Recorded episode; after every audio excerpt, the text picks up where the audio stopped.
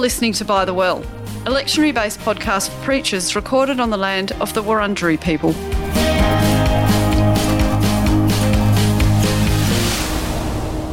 Hello, I'm Robin Whittaker. And I'm Sally Douglas, and this is Christ the King Sunday, or the Reign of Christ Sunday. So we're going to have a look at all four readings, Ezekiel thirty-four, eleven to sixteen, and then twenty to twenty-four, Psalm one hundred, Ephesians one, fifteen to twenty-three, and then Matthew twenty-five, thirty-one to forty-six, quite a famous passage. So we're going to start with Ezekiel though. We are. And this is one of those strange prophetic visionary text, probably on the uh, cusp of kind of moving into more apocalyptic in nature. Mm. So Ezekiel's a prophet who sees a lot of visions and he places himself in exile. So the context is quite important here, mm. is a context of being a people in exile in Babylon. So they're going um, through suffering, they've gone through yep. trauma. Exactly. Uh, and so there is a lot of ways of trying to make sense of the mm. trauma and suffering, mm. and then at the very end of the book we get visions of uh, the rebuilding of the temple, which is about what restoration might mm. look like. Um, but here we're in a kind of, well, the first part of the reading at least is about false shepherds or bad leaders, really. That's right. And so there's this imagery that is a really important theme in the biblical text around God as shepherd, or and then leaders as shepherds as well, and the care of the sheep. And it's mm. not been going well in this passage. No. No. So there's some quite specific um, accusations that, that, that the people entrusted with the leadership of Israel have um, fed themselves, basically, not the sheep. Yeah. They've become fat, you know, so there's greed going on here. Uh, there's neglect of the sick and the weak, which are constant biblical ethics yes, in the Older Testament. Exactly. Like, be care for the orphan, the widow, the stranger, and they have forgotten all of that. I think this is so important to underscore, because still there's a re- this rhetoric around within the church and possibly beyond the church that the Old Testament is about an angry God and or mm. you know, just about law, and the New Testament is about love, where the God's cry for the poor, for the vulnerable, for the marginalised is just this echo throughout the Old Testament, and it's just such a, a fallacy to say that that it's um, a God of wrath when it's this cry for compassion yeah. and mercy for the most vulnerable. Yeah, I mean, I like verse four, there's just some beautiful, quite vivid language here. You have not bound up the injured, you have not brought back the strayed. So there's a sense of people have been scattered because of this trauma of the war mm. and the forced exile, and the leaders in the midst of that have failed at the basic kind of gathering of community or the caring for those who've been um, perhaps most affected. That's right. So using their power for themselves mm-hmm. rather than for others. So a misuse of power. And obviously for those familiar with the New Testament, there are already um, echoes of how Jesus is imaged as gathering in the lost as well. Yes. Like there's this kind of contrast. Yeah, but, Jesus yeah. the mother hen yeah. and then also as a shepherd, shepherd imagery. Yeah, yeah, yeah. Absolutely. Um, So, you know, we're obviously in the language of metaphor here. Mm. This first section ends kind of with, you know, sheep that are scattered it become food for wild animals. Mm. So the precariousness of of not having a community around you.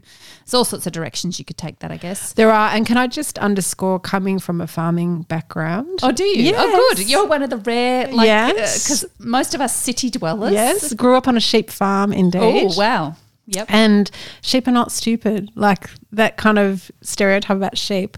We um, had little – so if, if the mum died, we would look after the lambs in the yep. kitchen and bring them up. Oh. And we had these – some lambs who we named – we had them long enough that they um, knew us by name. That was merino sheep, not sheep for meat, just point yep, that out. Okay. But for years they knew us. Like when we were in the paddock, they would come out and look at us. They remembered us when they were mm. adults. So the sense of being known by name and of remembering was part of their reality and yeah. therefore our reality. So the imagery is not about um, being mindless sheep who need someone to boss them around. It's much more that vulnerability and the precarity of being a sheep. If there are wolves or foxes around, there yeah. are, there are uh, you're not safe, and so you need the shepherd to guard you and protect you. So yes. that, that's where the sense of the imagery, I mm. think that's really important in these biblical themes. Yeah, that's really helpful.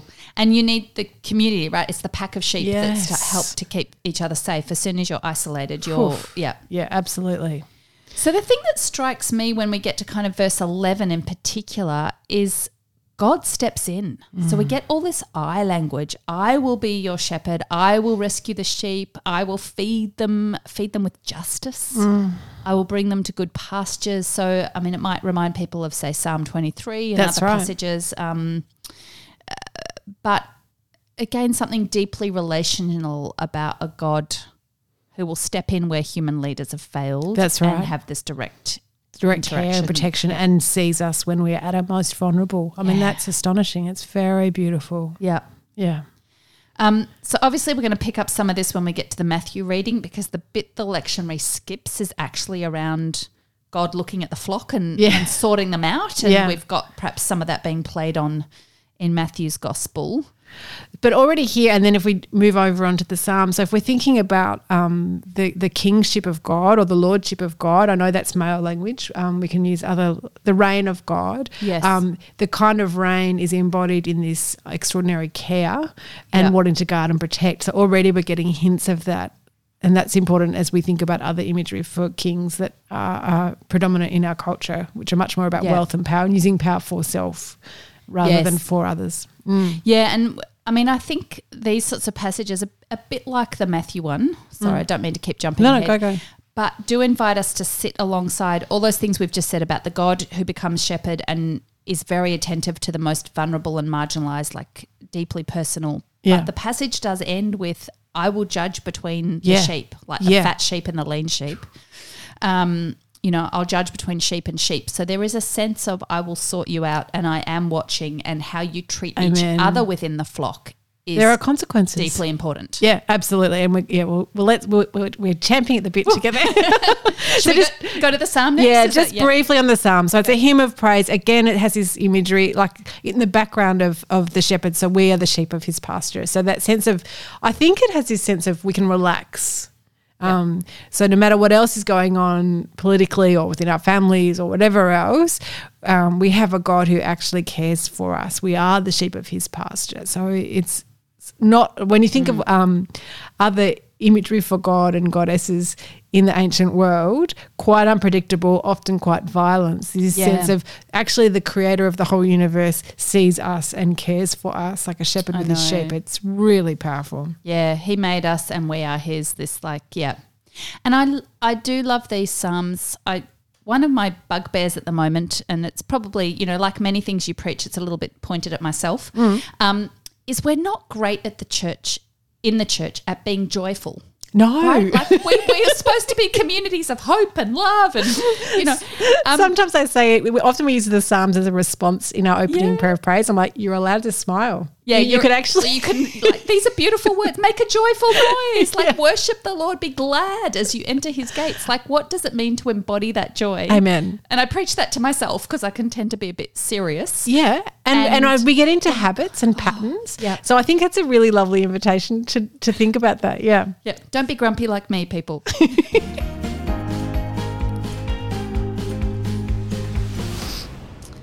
Okay, Ephesians. So I quite like Ephesians. Yes, you said that. So yes. you can do all the talking. Well, we don't know who wrote it. Probably not Paul. There's no personal greetings uh, in, like other letters. Um, maybe it's a more general letter. Mm-hmm. Uh, some some of the original manuscripts actually don't have Ephesus in the in the greeting, so it could be just a more general. But I I, I think some of the imagery is beautiful. Um, and in this passage as well, there's some beautiful imagery, particularly the prayer for the eyes of your hearts to be opened. Mm. Now that's gorgeous to my way of thinking. Yes. Um, and interestingly, that very same imagery is picked up in First Clement, which is a letter from the church in Rome back to the church in Corinth. There's this hymn in the middle of that letter in um, chapter thirty-six where it actually gives thanks that through this one, through Jesus, the eyes of our hearts have been opened. Mm. So at least a couple of communities are using this imagery, and I think it, it, it invites us into deep uh, thinking about the symbolic, in symbolic language about the the transformation that happens if we come close to this Christ one. Like it's not just head knowledge, it's not just behavioural, it's something about our hearts being opened up in a new way. Yeah. So it's very yeah. beautiful, I think. It is. And again, there's kind of joy and thanksgiving and yeah. gratitude and hope all woven in here? And it could, um, so it ends, I assume the people who put together the lectionary have ch- partly chosen this because it's Christ the King Sunday and it ends with this imagery of um, all things being put under his feet. So it's that mm. kind of sense of the throne and so on. And I, I, I can feel an uneasiness within me, and I can imagine others have it, because it can sound triumphant and mm-hmm. uh, that kind of sense of we're superior, we have Christ and he's on the throne and you'll over there don't. But we need to remember that this text, whenever it's written, it's still early, um, it's written in the shadow of the cross. Like, Jesus experienced a state-sanctioned murder, which yeah. was abhorrent, like so shameful. So the imagery of Jesus being Lord is right next to and intertwined with this understanding, and it was the one who was killed by the state and who didn't retaliate. So our understandings of power are really um, disrupted by this, uh, by holding together the life and the death and the resurrection. It's, it's when we are just cling on to one of those aspects that we can get lost. But if we hold those um, paradoxes together, so the one on the throne is the one who allowed the empire to humiliate. Yeah.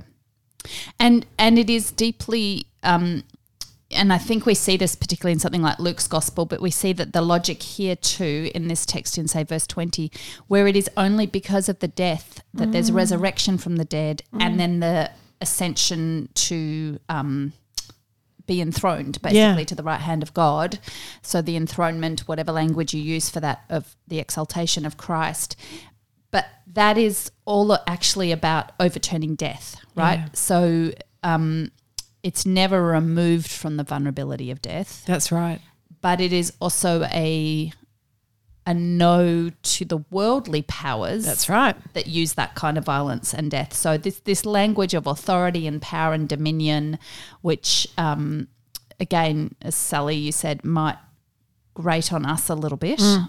Um Partly because I think we like to pretend we don't have those things when many of us do, but Mm-mm. that's probably another thing. Um, but in, in this world, this is language for the emperor and this is language that's right. for the state. So to proclaim Jesus is above every name. Oh, my word. This is also a political claim. This is about our God has done something amazing that's absolutely yeah. and, and and deeply political, because we have emperors claiming to be divine or the mm-hmm. son of the divine, and so it has a direct challenge to uh, not just other religious groups but to the empire. Mm. I mean, it's a massive thing to claim. It's really astonishing. And again, if we think about, you know, people living in villages and, and cities where there are temples to all kinds of other gods and goddesses who do all kinds of things, like so much violence, yep. and we're claiming actually the God one is the one who endures violence rather than um, yes, doing violence. Like, that's profound. Yep. So that, what does that mean about the texture of the rain?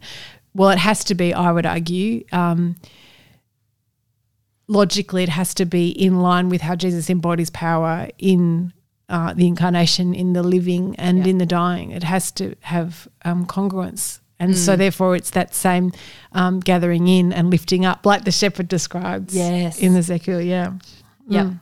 And, I mean, uh, we talked about this off air, but where this particular passage ends is is Christ as head over all things for the church. Yes. Which is his body, so a lofty calling, right? And, again, we're going to see this in the gospel, part yeah. of what this calling looks like is the living out the vocation of Christ's.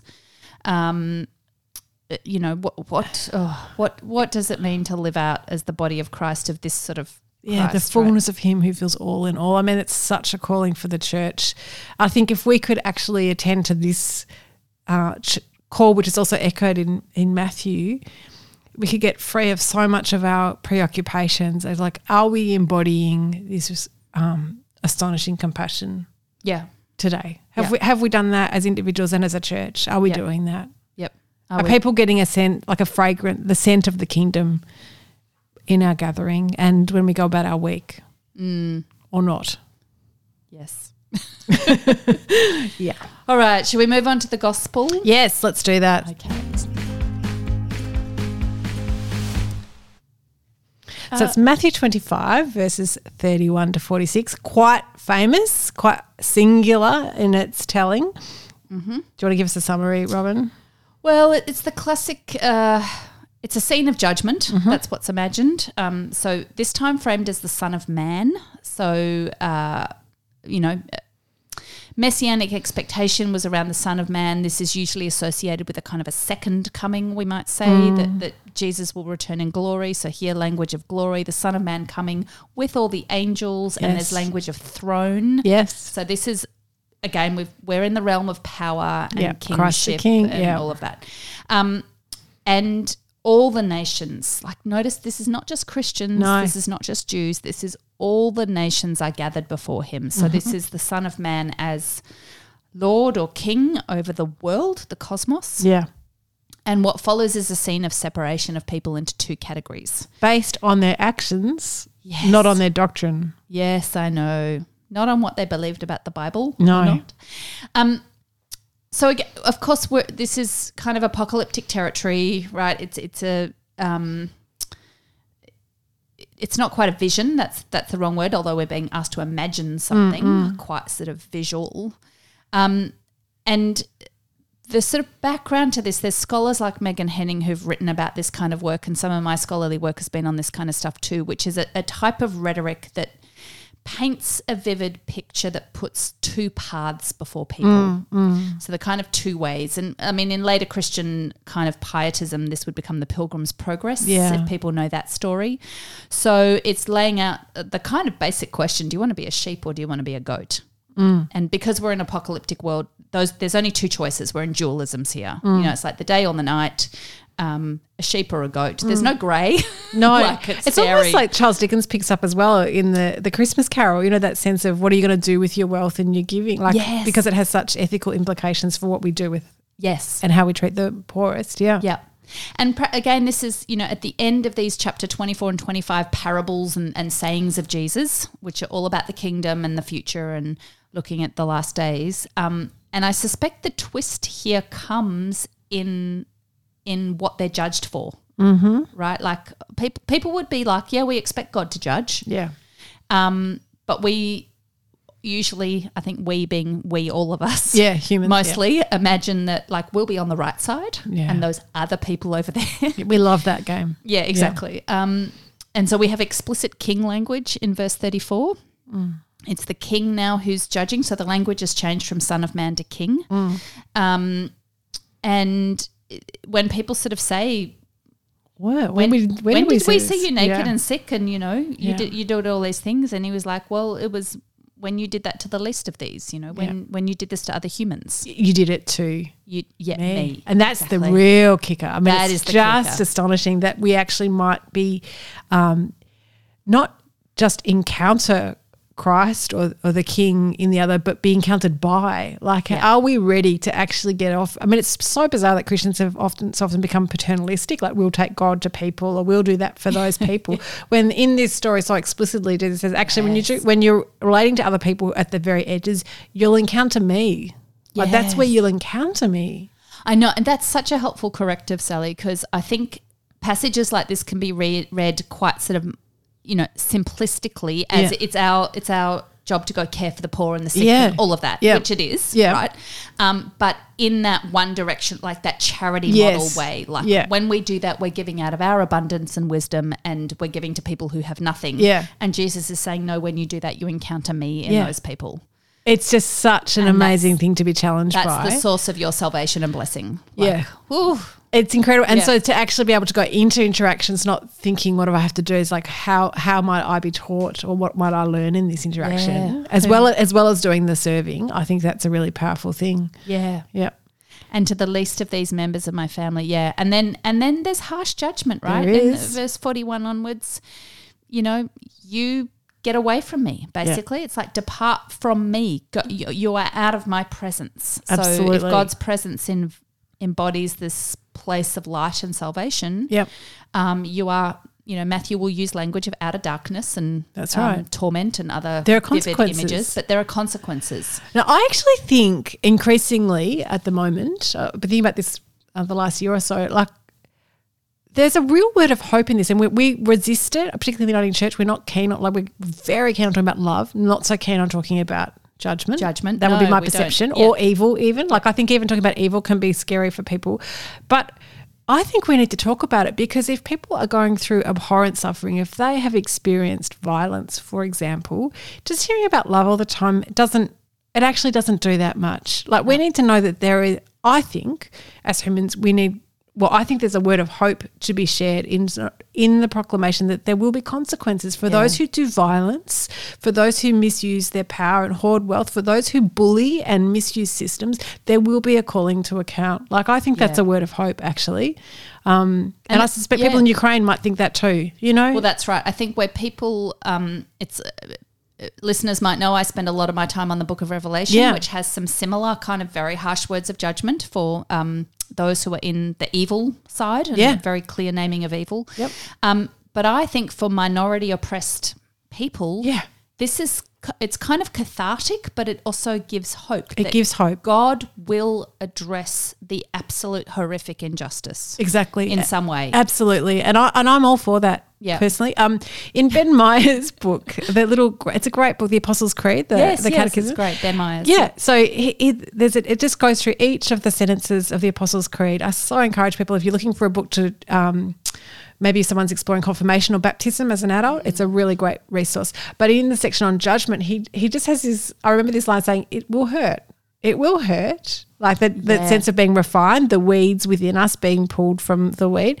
Um, but it will also be our liberation because all the lies, all the self-deception um, will be drawn out of us. Yeah. And I and I think there's something so powerful about that, and I particularly if we hold it into it in a different sense of time. So David Bentley Hart has some really interesting things to say about how we interpret language like eternal punishment.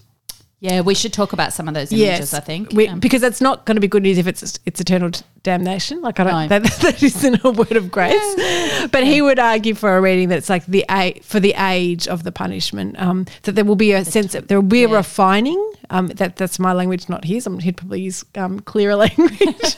um, but that all things will be gathered in uh, mm. ultimately. And and for me, like in Ephesians, there's another um, just before the passage we heard today. It talks about um, in Ephesians one. Verse ten, the plan for the fullness of time to gather up all things in him, heaven, things in heaven on earth. So that's the ultimate goal of God. Yeah. But th- there could be a refining period along the way and consequences for those who misuse their power. It's holding that tension together, both and. Yeah, I think so.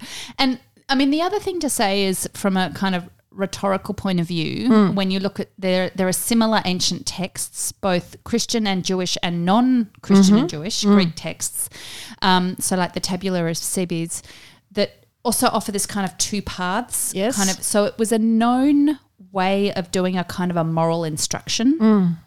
And one of the techniques used was to use very strong language and yeah. imagery of like vivid punishment, yeah. sometimes fires of hell type scenes, right? Mm. It's not – Christians were not the only people to have this kind of mm. um, imagery in their arsenal. Um, but it was designed to kind of scare people a little yeah. bit. Wake up. Right, like it was supposed to say like th- this is the path you're going down and it, it doesn't look pretty. Don't yeah. think you can get away with this. Yeah. Um, so, I mean, I, I say that was he- with he- hesitation because I think now we would – probably say that the current kind of fire and brimstone teaching that, that scares people into faith is not helpful. Correct. Um, or at least it's not helpful if you stay there because I don't think faith should be based on fear. No, or manipulation. No. Or yeah, yeah, or emotional manipulation. Yeah. But there is a sense that what Matthew's trying to do here is a type of rhetoric that is about emotionally manipulating you, emotionally persuading you. Yeah, and you I know. think like I mean it would be interesting to know if there was, and it's a massive debate whether Pauline stuff and Matthean stuff had interaction or not. But, you know, mm. for, for the author of Matthew, the emphasis on behaviour really matters. It's not just all yeah. grace. Like, yes, grace, but actually then change your behaviour. Yeah. You know, like it's an ongoing theme. Yep. And as you said before, the judgment here is not – I mean, we've got to put this alongside other texts, mm. but there's very little in the New Testament, I would say, um, where judgment is based upon your doctrine. Yeah. Right? Or yep. your correct articulation of belief, yeah. it is usually framed around behaviour yeah. and particularly this behaviour towards others, yeah. um, which takes us back to um, Augustine yeah, who talked right. about the goal of Scripture is love, both for God and, and for neighbour. And yep. if you are not, you know, if you read the Bible and it doesn't lead you to love your neighbour more, that's right. you've missed the point. That's right. Go and, back and have another go. And it also um, entirely unfolds along the themes of the Old Testament, which are constantly again and again about caring for the vulnerable. Yes. So, you know, Jesus is Jewish and is speaking out of these these deep deeply precious themes. Yeah. So, I mean, we started with the, the shepherds in Ezekiel, and that had some of the same themes about people, they're the leaders, mm. but being judged harshly by God for having failed in their duty precisely because of some of these things. That's right. And I think um, we can see enormous consistency of ethics uh, between that Ezekiel re- writing, even though very different time, place, yeah. culture, yep. and what Matthew's doing here around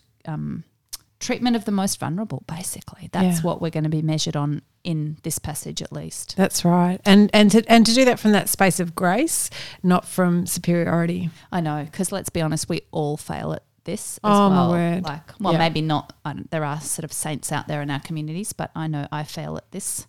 Um, so, yeah. How would you tie this all up, Sally? Any last thoughts as we think about preaching for this? Yeah, it's good the question. It's the end of the lectionary it year, is. Right? So how do we – So I, I yeah. um, used to not – like this day, because for me the la- even just the language of kingship and lordship was just so such an affront um, mm. that it was difficult. But I think, and, and not acknowledging that it's an, a relatively um, new feast day, I think is probably important too. Yep. But to to recognise that it's in in claiming Christ as King, it's a disruption of our notions of how power should be used, and it's a disruption of empire-shaped or um, corporation-shaped thinkings around power, yep. and about that emphasis on using power for others, not being powerless, but using power for others instead of over others. So, oh, that, yeah. Excellent. I think you've said it. You've said it. Go forth, everyone. By the Well is brought to you by Pilgrim Theological College and the Uniting Church in Australia. It's produced by Adrian Jackson. Thanks for listening.